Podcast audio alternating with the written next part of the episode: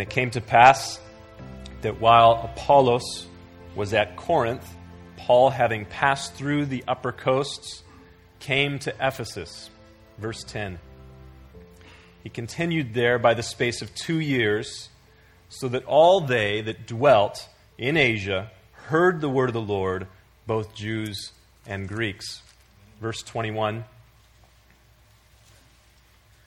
After these things were ended, Paul purposed in his spirit, when he had passed through Macedonia and Achaia, to go to Jerusalem, saying, After I have been there, I must also see Rome.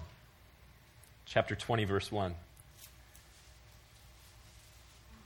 And after the uproar at Ephesus was ceased, Paul called unto him the disciples and embraced them, and departed to go into Macedonia.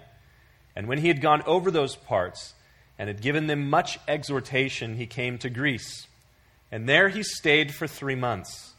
And when the Jews laid in wait for him, as he was about to sail to Syria, he purposed to return through Macedonia. And there accompanied him into Asia Sopater of Berea, and of the Thessalonians Aristarchus and Secundus, and Gaius of Derbe, and Timothy, and of Asia Tychicus and Trophimus, these going before tarried for us at Troas. Father, as we take time to look into your word, as we just sang, Holy, Holy, Holy, the whole earth is full of your glory. Lord, we ask that you would glorify yourself in us. As you have purposed that through your church, your body here on earth, you would reflect your glory in the world, we pray that you would glorify yourself in us, that wherever we would go, we would carry with us that treasure that is you in these earthen vessels, us. Lord, allow us to overflow with your grace and your mercy and your peace to those that we come in contact with. Lord, use us to reflect your glory in a dark world.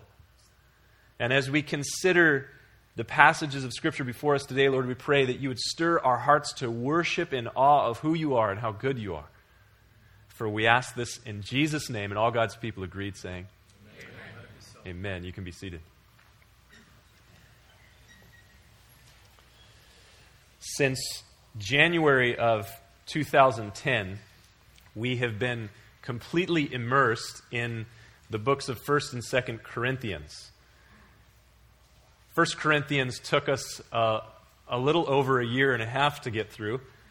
And thankfully, 2 Corinthians was just about eight months. Uh, we're getting a little bit quicker.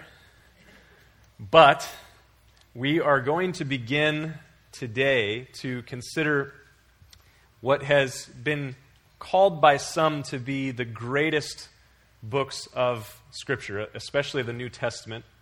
And I, I don't know if I completely hold to that assessment, but I do know for certain that the book of Romans is a very important and powerful letter. In fact, when you look at Christian history over the last 2,000 years, it seems that the book of Romans has been used by God on a number of occasions to bring about revivals and great awakenings in His church. The teaching that is given to us by the Apostle Paul in the book of Romans is, for lack of any other better word, it's epic. It is a great, great discourse.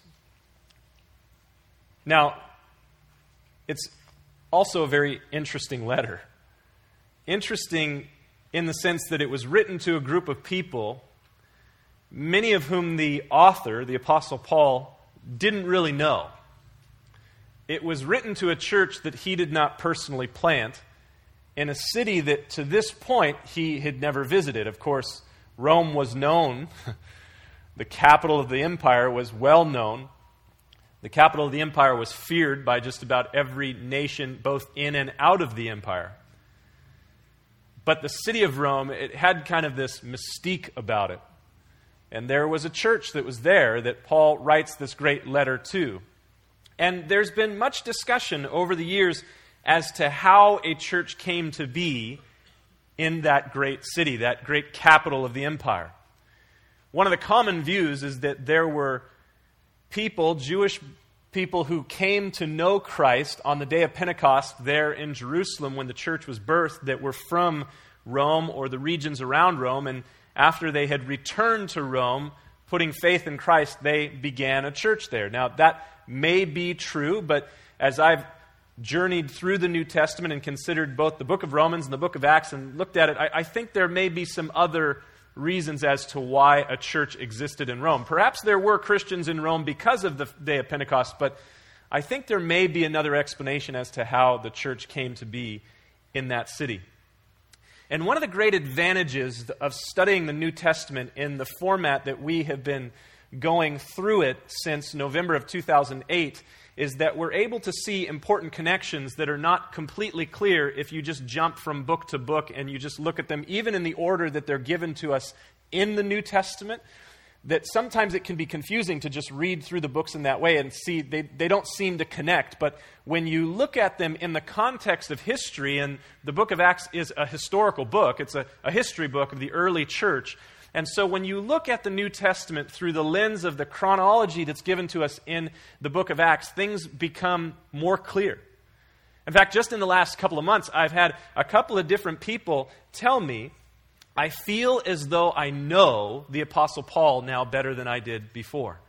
And that might be one of the best compliments I've received about my teaching going through the scriptures before as we are going through just looking at the New Testament chronologically, you begin to understand that these things are connected events and they're, they're not just kind of out on their own somewhere, that you begin to see where Paul was when he wrote the book of Galatians and why he wrote it, or where he was when he was writing the books of 1st and 2nd Corinthians, and, and just what was happening in his life and in the life of the church during that time. It, it makes it more clear. And so we've been going through the book of Acts since November of 2008, and my goal is to finish it before 2020.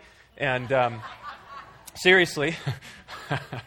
no, it'll be sooner, I hope. Um, but as we're going through the book of Acts, when we got to chapter 15, we took a detour and looked at the book of James. And then as we continued on, we've gone through Galatians and 1st and 2nd Thessalonians and then 1st and 2nd Corinthians. And now we're coming to the book of Romans. And we're looking at it in its context of where and when it was written.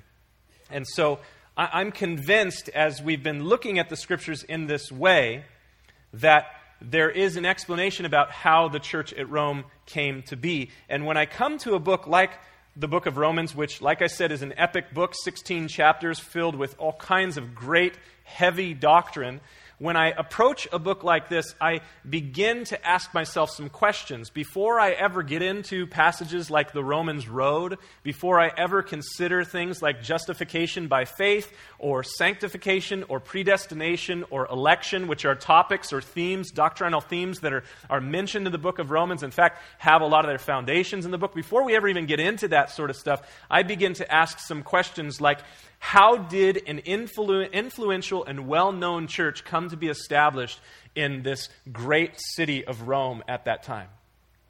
How is it that there was a thriving and influential church there? Because in Acts, or I'm sorry, Romans chapter 1, Paul says, Your faith is spoken of throughout the whole world. So the church in Rome had come to have a reputation, and it was a good reputation in a very evil city, a city that was filled with every kind of vice that we can imagine and probably some that we can't. And so, in that city was an influential church, a church that had people that were in the house of the emperor, even serving the body of Christ, but at the same time serving the nation, serving the empire. And so they were well spoken of throughout the whole world. How did a church like that come to be in that great city. Secondly, another question I begin to ask is why did Paul write one of the most powerful and dynamic books of Scripture to a church that he apparently had little interaction with? What was the purpose of sending this letter ahead? We just saw in Acts chapter 19 that it was Paul's purpose in his heart I must see Rome. How many of you today have some place in your mind that's on your bucket list where you say, I must see fill in the blank, whatever it is. I mean, probably many of you do. For Paul, it was Rome. He was a Roman citizen. He was born in Tarsus. He grew up in Jerusalem. But he had in his heart that he wanted to see Rome. And the reason he wanted to get to Rome was not just so that he could see the sites that are now ruins today. It wasn't so that he could experience the existential Epicureanism of Rome. Not at all. The reason he wanted to get to Rome is because, and he tells us this in chapter 1 of Romans, is I want to preach the gospel in Rome. Paul considered it advantageous to go to Rome to declare the gospel of Christ. And he knew, because of his calling, that he was called to be an apostle, and he was called to be an apostle to the Gentiles. This Jewish Pharisee who converted to Christianity was called to be an ambassador of Jesus Christ, an ambassador of the kingdom of God to people outside of his culture in a place that he'd never been to before and that was what he was passionate about. He wanted to make sure that he had an opportunity in his life to carry the gospel to Rome. Now, that wasn't the place he wanted to end, as we're going to see as we continue through the scriptures. His goal was ultimately to get to Spain. I mean, how many of you would say, Yeah, I kind of want to finish up in Spain? Maybe not right now, economically not so good, but it's not a bad place. I have a friend who pastors a church in Majorca. Not a bad place. Looks pretty nice. So apparently, Paul was no fool. He, he knew that would be a good place to end up. He didn't get to Spain because ultimately, we're going to see as we continue through the book of Acts, his life ended in, in a prison in Rome. Ultimately, he was beheaded by the government of Nero, the emperor at that time, who was a complete and utter lunatic, as many of the emperors were. And, and I'm sure sometimes we think some of our, lunars, our leaders might fall into the same class. And yet, just as we're in an election season here, Paul didn't speak against them. Interesting. Just a side note to consider. And so, how did this church come about, and, and why did Paul write to them? Well, if you would, open your Bibles to Romans chapter 16, the last chapter of the book. Now, I realize you might think it a little bit odd to start in the last chapter of a book that we're going to be starting, but there are some, I believe, important keys that answers some of those setting questions for us in Romans chapter 16. Romans chapter 16, of course, is Paul's close of this letter. And it divides very, very well into four sections. The first section, verses 1 through 16, is Paul's salutation. Paul's salutation. He's saluting all of those who are in the city of Rome. 16 verses, he names names of individuals who make up the church of Rome and, and seem to make up the leadership of the church of Rome. Then in verses 17 through 20, Paul gives his final exhortation, his final exhortation to the church. And then in verses 21 through 23, he gives a greeting on behalf of those who were with him when he wrote this letter. And then in verses 24 through 27, he gives his final benediction, his final blessing to the church there. So you have a salutation, an exhortation, a greeting, and a benediction. Now, this is important, I believe, because this reveals something about Paul's connection to the church at Rome.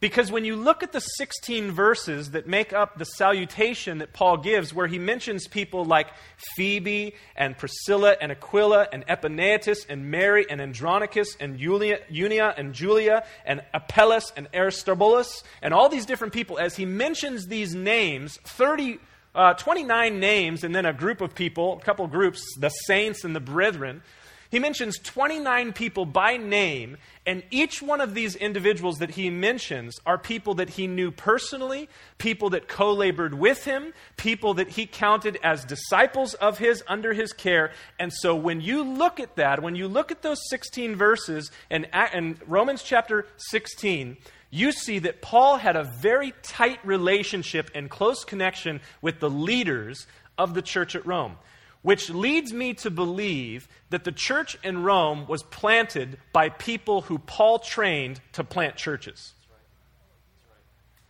Paul trained a team of individuals that he sent out to plant churches. When did he do this? Just prior to his writing of this great letter, the letter to the church at Rome. You see, we, we looked at Acts chapter 19 a few minutes ago when we stood and read the scriptures this morning together. And there in that passage, we see that Paul, on his third missionary journey, he landed in a city called Ephesus. a city that he had endeavored to go into on his second missionary journey, and God did not allow him. The Holy Spirit forbade Paul from going into Asia, which the chief city of Asia at the time was Ephesus. And so instead, Paul crossed over the Aegean Sea, I believe it was. It was the Adriatic or Aegean. I sometimes get my geography mixed up. And he went into Macedonia. He planted churches in Philippi and Thessalonica and Berea, and then he went down into Greece and he went into Athens. He didn't really have much fruit in the city of Athens, and then he went to Corinth and he stayed for two years in Corinth planting a church there. He met two individuals that came out of Rome who were expelled from the city of Rome by the name of uh, Aquila and Priscilla, a husband and a wife that came from the city. And they were kicked out of Rome in AD 49 because of their Jewish heritage when Claudius Caesar said, I don't want any more Jews in the city of Rome, so get out of here. And so Priscilla and Aquila, they, they landed in Corinth right about the time that Paul came to Corinth. And it just so happened that these Jewish people had the same trade that Paul did. They were, they were tent makers. And so he connected with them when they were in the marketplace. And it seems that they were Jews that did not know Christ. They did not know Jesus as Messiah. And so Paul shared his faith with them and they became believers. And they became co laborers with him in the ministry. And over the next 18 months, as Paul served in Corinth, seeing a church planted there, they were side by side with him in the midst of that. And, Paul even says in Romans chapter 16, verse 3, I believe it is, that these two characters, Priscilla and Aquila, they risked their lives on my behalf because during that time there were people seeking to kill the Apostle Paul. And so when Paul left Corinth at the end of that second church planting journey, Priscilla and Aquila, they boarded the boat with him from the sea coast there on the east coast of Corinth and Cenchrea. And they went to Ephesus with Paul, but he couldn't go into the city because he had made it his aim to get to Jerusalem. So he left behind in Ephesus two people that he had been discipling for the last two years Priscilla and Aquila. And when they went into Ephesus, they went into the synagogue and they, they met a guy there who was preaching, and he was preaching very similar words to things that they had heard Paul preach.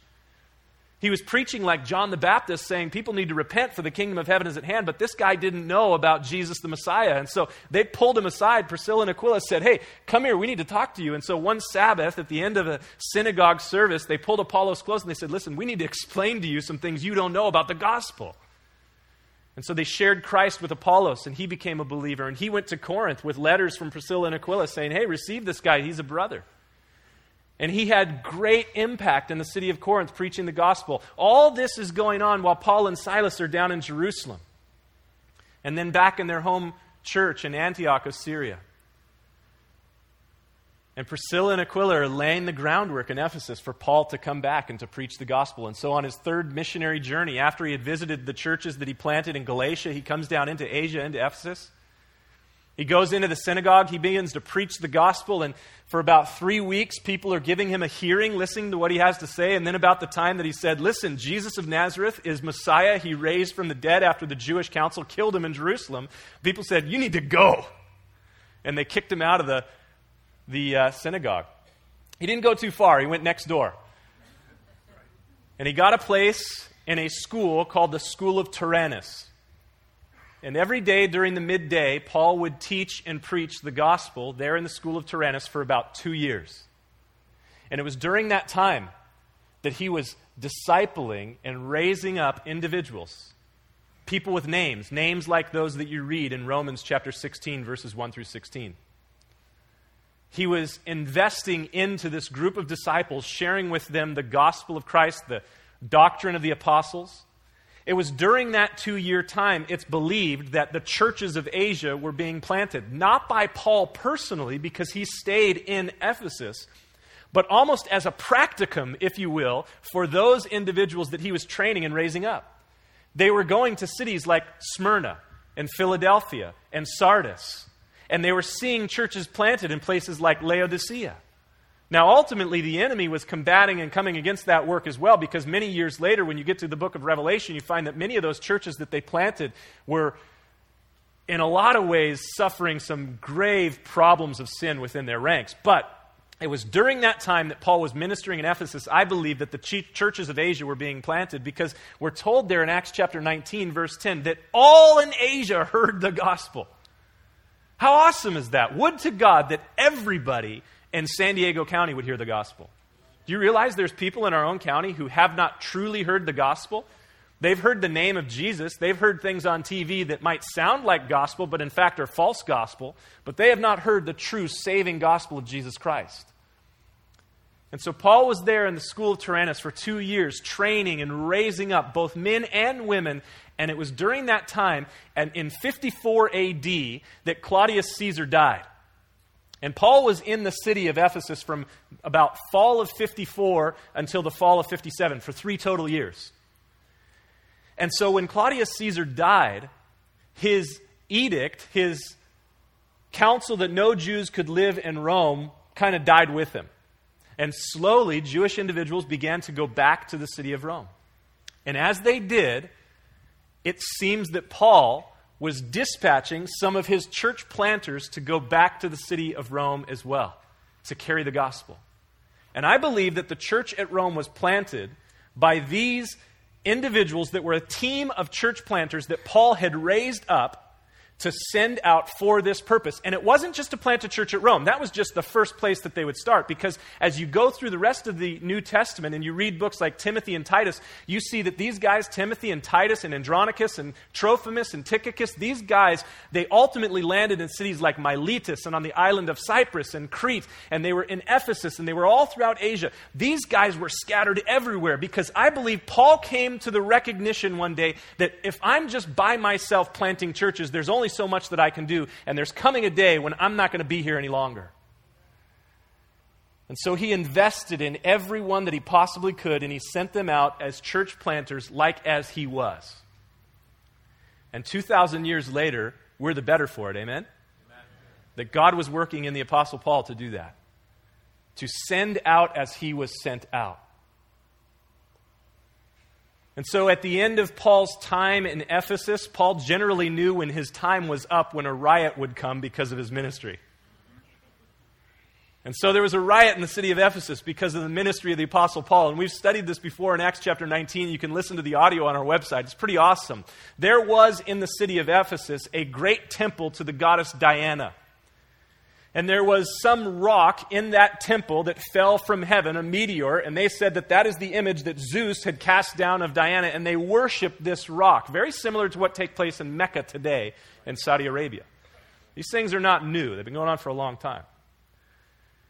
And so you know, there were some pretty smart merchants during the time there in Ephesus that figured we can capitalize on this. And so there were the silversmiths and the coppersmiths, these guilds there in Ephesus, and they were run by various guys like Alexander the coppersmith and so forth.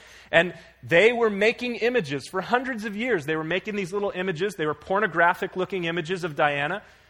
And people would come from all around the world to go to Ephesus to worship at the temple of Diana, and they would practice their worship in very immoral ways. And when they'd left, they would leave with a little token idol from that place. And as Paul was preaching the gospel throughout Asia, and as people were being converted to faith in Christ Jesus, they departed from their pagan ways, and the trade of the silversmiths was in danger of falling apart. That would be as if God was doing such a great work here in Escondido that F Street bookstore just went out of business because it has no business. And so the silversmiths weren't happy. And they had a union meeting. And they decided that the problem was Paul. And so they wanted to destroy him.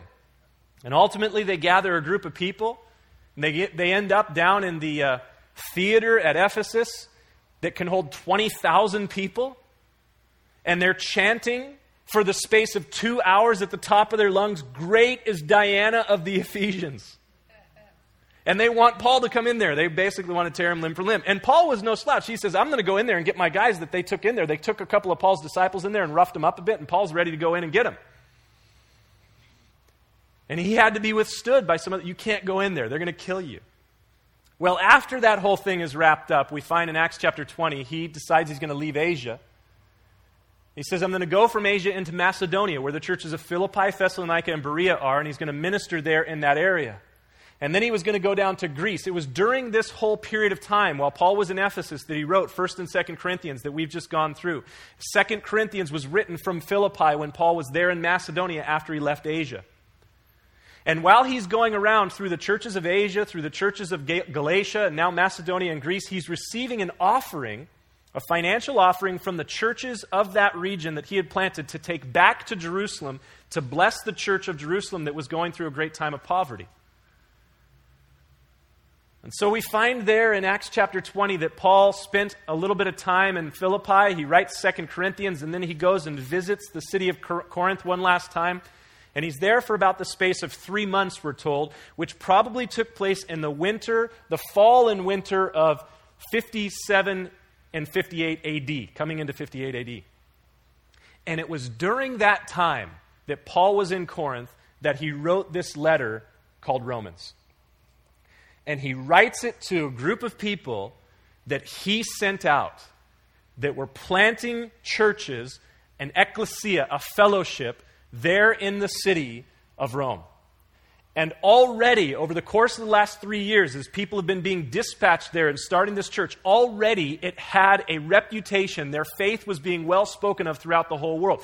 This is why it was strategic for God, through the Apostle Paul, to plant a church in Rome. Because God knew because God knows all things, something that I believe he revealed to Paul that if a church is planted there, a good, strong, thriving church, then it is going to send out throughout the entire empire the gospel of Jesus Christ. Their faith is going to be well spoken of throughout the whole world. And that's exactly what was happening only three years into the ministry there in Rome. And the church in Rome, because of the fact that Claudius had expelled the Jews from the city, it likely was predominantly made up of Gentile believers. And at this point in Christian history, 57 AD, the church had an interesting divide. There was a cultural divide through the church. There was a Jewish presence in the church, primarily in Jerusalem and in and around Judea. And then there was a Gentile presence that looked quite a bit different than the Jewish presence. Let me kind of illustrate it like this. How many of you have parents and grandparents who are believers in Christ? How many of you grew up in church? Say, you have kind of a religious background. You're one of those Jewish Christians, if you will. You've got a heritage in Christ. So you kind of know how to speak the Christian language. You kind of know how to fit in in a church. How many of you came to faith within the last 10 years having no one in your family who were believers? Anybody? Some of you, a few of you, you might look a little bit different. And you may not understand all the things about how you're supposed to be as a Christian, which is not a bad thing. Right? A lot of the supposed to be sort of things that we carry are not biblical at all.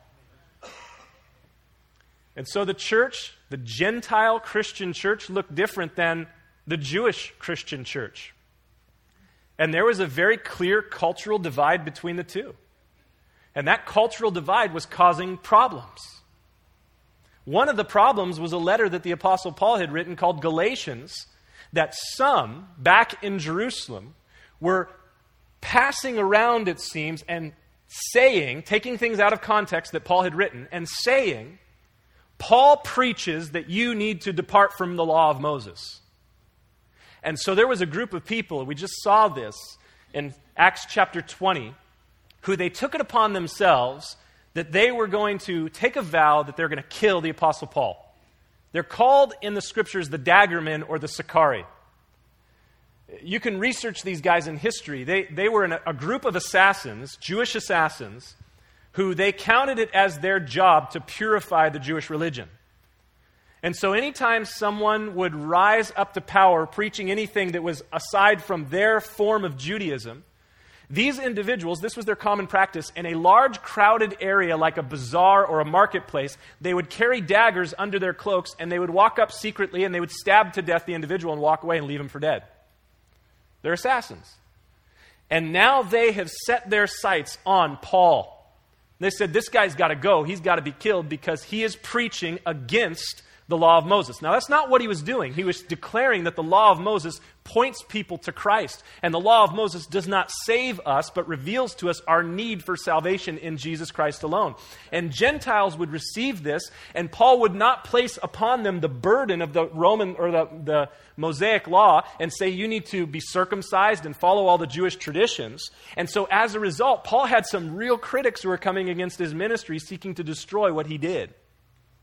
We already saw they sought to destroy him in Galatia, they sought to destroy him in Corinth. Wherever Paul went, they were seeking to destroy the work that God was doing through him. And there were people that were saying the Gentile church is not the real church. You're not really a part of the church unless you become more Jewish, is basically what they were saying. So the Jews were saying that of the Gentile Christians. Now, the Gentile Christians were saying some other things. They were talking about their great fellowship that they have in Christ, their great freedom and liberty that they have in Christ. They were saying these Hebrew Christians, these Jewish cultured Christians, they don't understand the greatness of the liberty that we have in Christ. In some ways, they were right, but in some ways, they carried it to an extreme. And in their carrying it to an extreme, there was this either or sort of situation in the body of Christ, and we recognize a house divided against itself will not stand. There is a level of unity in Christ that must be there for the church to exist. And very early on, the enemy was seeking to destroy the work of God through division. It's happened like this for thousands of years.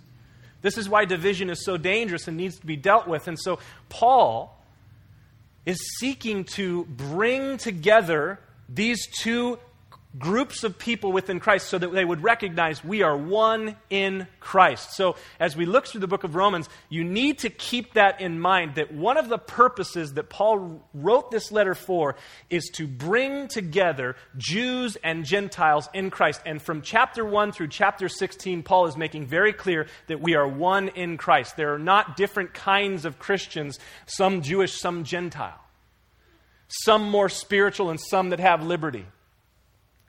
And so he says in chapter 1 I want to preach the gospel to you because the gospel is the power of God unto salvation to everyone who believes, both Jew and Greek.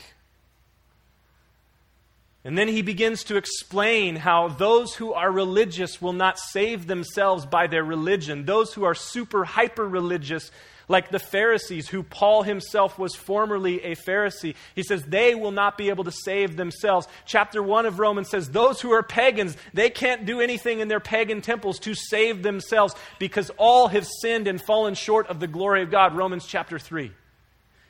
And the wages of sin is death. Romans chapter 6. Everyone needs the free gift of grace in Jesus Christ that he demonstrated his love towards us that while we were yet sinners Christ died for us. Romans chapter 5 verse 8 that there is no hope apart from the saving work of Jesus Christ. And then after being saved we do not perfect ourselves through our own righteousness. Chapter 6 chapter 7 chapter 8 but indeed God by his spirit works a sanctifying work in us giving us the ability to will and to do His good pleasure. It doesn't do away with obedience, but He enables us to obey Him in a way to lay down our lives as living sacrifices that are holy and acceptable to Him, which is our reasonable service.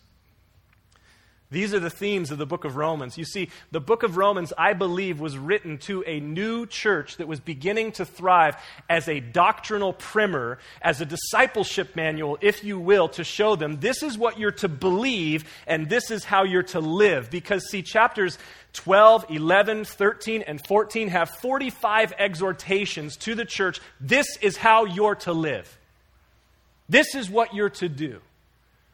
You're to honor those that are in authority over you. You're to pay your taxes. Ouch.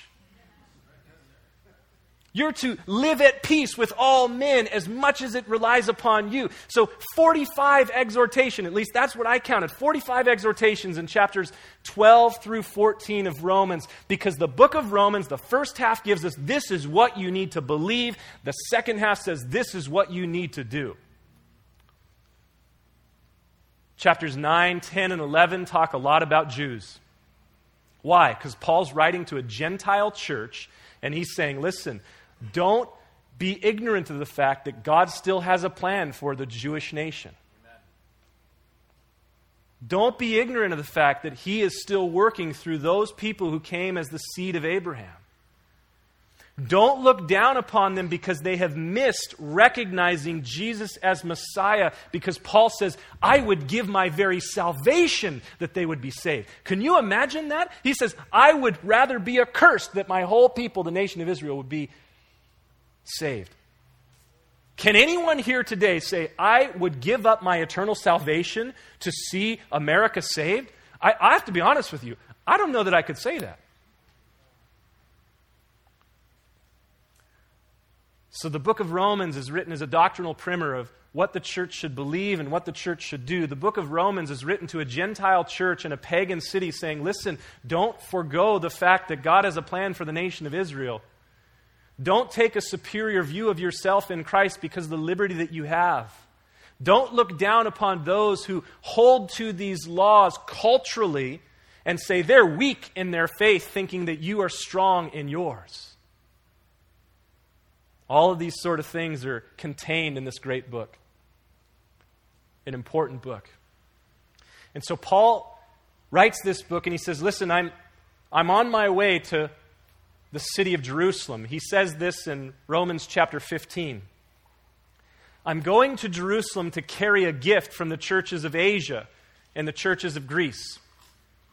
I have a financial gift. We don't know how much, but we can imagine that it was great because Paul says of the Philippian church that their, church, their wealth that they gave out of their poverty was, was huge. And then he says that the Corinthians outdid the Macedonians in what they gave. And so Paul, with seven guys who are listed there in Acts chapter 20, and one guy who's not mentioned, Titus, for some reason, Luke never mentions Titus. There's a lot of people be- that believe that Titus was the brother of Luke, and perhaps that's why he never mentioned him in the book of Acts. But we can deduce by looking at the other passages of Scripture that Titus was with this group of guys, and Luke was with them. So Paul has nine traveling companions as he's on his way back to Jerusalem, and his goal is to be there for the feast of Pentecost, the celebration in the church the celebration of the pouring out of the Holy Spirit and the birth of the church. And so he says, I'm going to Jerusalem. And every single place that Paul stops on his way to Jerusalem, in Ephesus and Miletus and Troas, all throughout Syria and Tyre, as he comes into Caesarea by the sea and the nation of Israel, everywhere he stops, the church says, Don't go to Jerusalem because bad things are waiting for you in Jerusalem. And Paul says, I have to go to Jerusalem. When he's there in Caesarea, a prophet comes in and he kneels down, very, you know, dramatic, prophetic sort of thing, kneels down on the ground in front of Paul, takes off Paul's sash, his belt, binds his hands and his feet, and says, Whoever owns this sash, this is what's going to happen to him at Jerusalem. He gets up and he leaves. That's very dramatic, prophetic work, isn't it? And so everybody in the church says, Paul, you can't go to Jerusalem. And he's, he's actually starting to wonder so he seeks the Lord that night, and the Lord says, Listen, you will preach the gospel at Rome. Now, Paul didn't know exactly how that was going to come to pass. God had a plan, a plan that probably wasn't entirely in line with what he had planned. You ever experienced that? And so Paul goes to Jerusalem. He gets there. He goes and meets with James, the brother of the Lord. He meets with the apostles that are still there present. He gives to them a gift. Now, this gift was very, very important. Just as important was the letter that went to Rome telling the Gentile Christians in Rome not to despise the Jewish Christians in Jerusalem. Paul now brings a gift to Jewish Christians from Gentile Christians saying, Listen, we love you. Here's a practical demonstration of our love for you. And it spoke, I believe, very loudly to the church at Jerusalem Jerusalem that, listen, we are one in Christ. This is important because less than 13 years later, those Jewish Christians that lived in Jerusalem would be expelled from the city, and they ended up all throughout the empire. They ended up in Christian churches in Berea and Thessalonica, in Derbe, in Lystra, in Iconium, in Miletus, and Troas. They ended up in churches in Rome, and when they came, instead of joining the Jewish synagogue, they likely joined, the Christian ecclesia. They recognized that they were one in Christ. So Paul delivers this gift to the leaders there in Jerusalem. And they said, All right, Paul, we appreciate this. We love what God is doing through you among the Gentiles, but you need to understand there's a problem. There's a group of guys here that have taken a, a oath, and they have said that they're going to fast. They're not going to eat until you're dead. And so they're looking for you. And so we're going to give you some advice because what they're saying is that you have departed from the law of Moses. And so, just culturally speaking, you need to do something for the culture of Jerusalem. This has nothing to do with his faith in Christ. This had to be with uh, being culturally relevant. They said, We want you to shave your head and take a vow and go into the temple with four guys. We have four guys here that can't afford to take this vow. And so, as proof that you still hold to the culture of our nation, they're gonna, you're going to pay for them to take this vow. You're all going to go to the temple and partake in this vow. Paul says, All right. Why did he do that? He's free in Christ. He doesn't need to do that. I mean, so many people would say, Stand up for your liberty in Christ. Why did he do that? Because to the Jews, I became a Jew.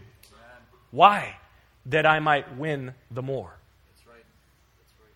So, to be culturally sensitive and relevant, he shaves his head bald.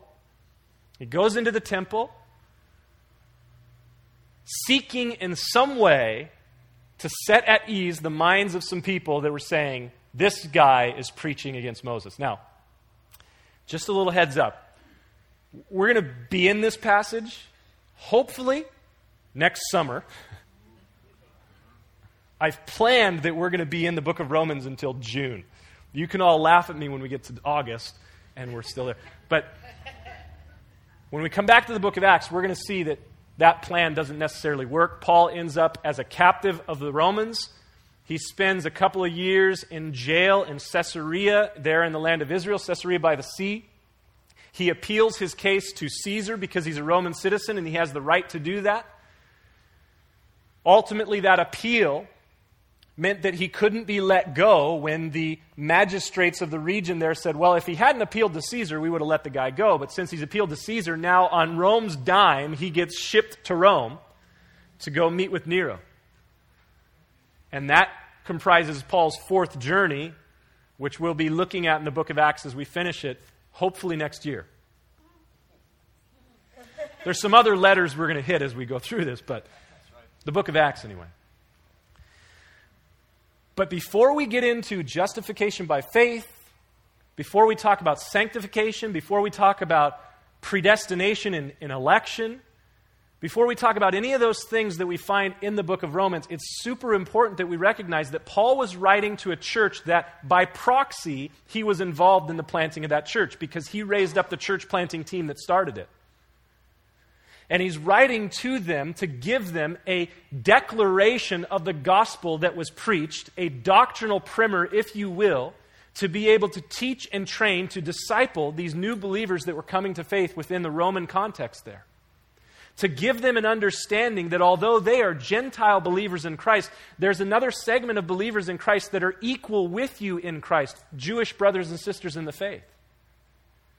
To share with them that there are certain things you as a Christian need to believe and hold in your heart and in your mind and teach, and there are certain ways that a Christian needs to live. And the book of Romans lays all these important truths out. And, and it's so dangerous. I, I uh, read recently that a well known Bible teacher in our nation spent nine years going through Romans chapter 1 through 9.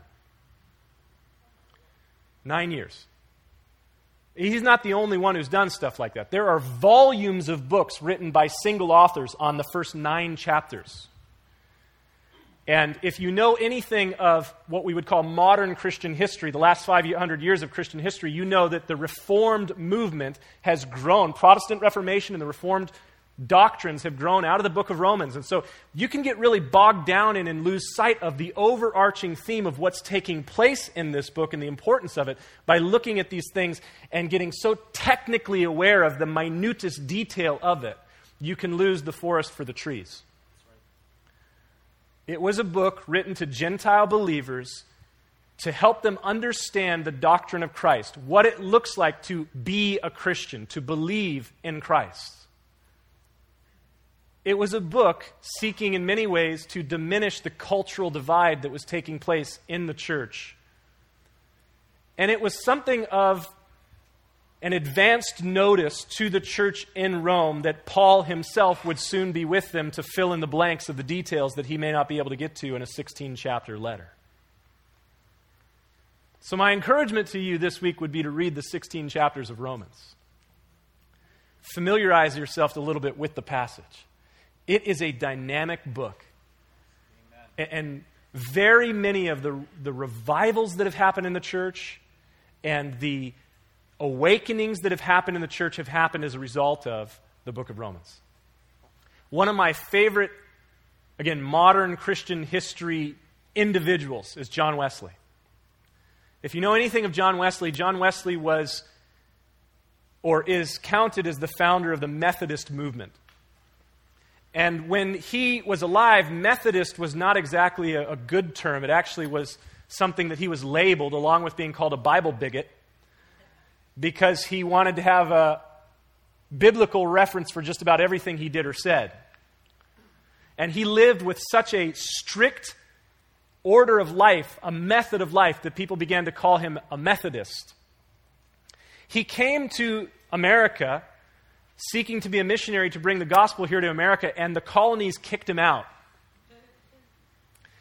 And as he was on his way to America, he was on this ship with a group of Moravians. Moravians were a group of amazing missionaries. You want to read some amazing Christian history, read about the Moravians. And they were in the midst of a great storm. And John Wesley was scared to death. He thought he was going to die. And he looked and he beheld this group of Moravian missionaries, and they had peace in the midst of the storm, and it bothered him. The entire time he's in America, it bothered him. Well, he gets kicked out of the colonies. He goes back to England, and he has a crisis in his life, and he comes to the recognition that he is actually not saved. Preaching the gospel, living biblically, at least as he thought it was, but not really knowledgeable of the truth of the gospel. And one night he went to a Bible study on Aldersgate Street in London, and the individual leading the Bible study read the preface of Martin Luther's commentary on the book of Romans. And John Wesley says that his heart was strangely warmed as he came to the knowledge of the truth of justification by faith. He was radically saved. And God did some amazing things through his life. He wasn't the first. John, uh, uh, Martin Luther, counted the, the founder of the Lutheran denomination, which, if he were alive today, he'd have a heart attack if he saw what was happening to. Same thing. He was a Catholic monk. He went to Rome. He scaled the stairs on his knees like all the others, doing penance there in Rome. He saw all the paganism that was Rome during that time in the 1500s. He goes back to his home in Germany as a monk, and he also has a crisis of life as a monk, trying to save himself through his own efforts. And there he reads from faith to faith, the just shall live by faith, Romans chapter 1. Radically transformed. And he's not the only one during that period of time, but the Reformation began. And it flew throughout all Western Europe as a result of a, a wonderful thing that God did in imparting a great mind to an inventor, inventor named Gutenberg just before that. And the gospel has gone throughout the whole world. We're a product of that. The book of Romans is a powerful and important book. And I am so excited to study through it. I've taught through it twice at the Bible college, and I had 16 weeks to do it there. So I'm thinking eight months, we're good. And that was with a translator. So we're trusting God's going to do great things. And I'm asking the Lord that He would work in our lives, that we would see the very things that Paul describes in the book of Romans come to pass. And that it would be evident to our community. Amen? Amen, amen. Let's stand and pray.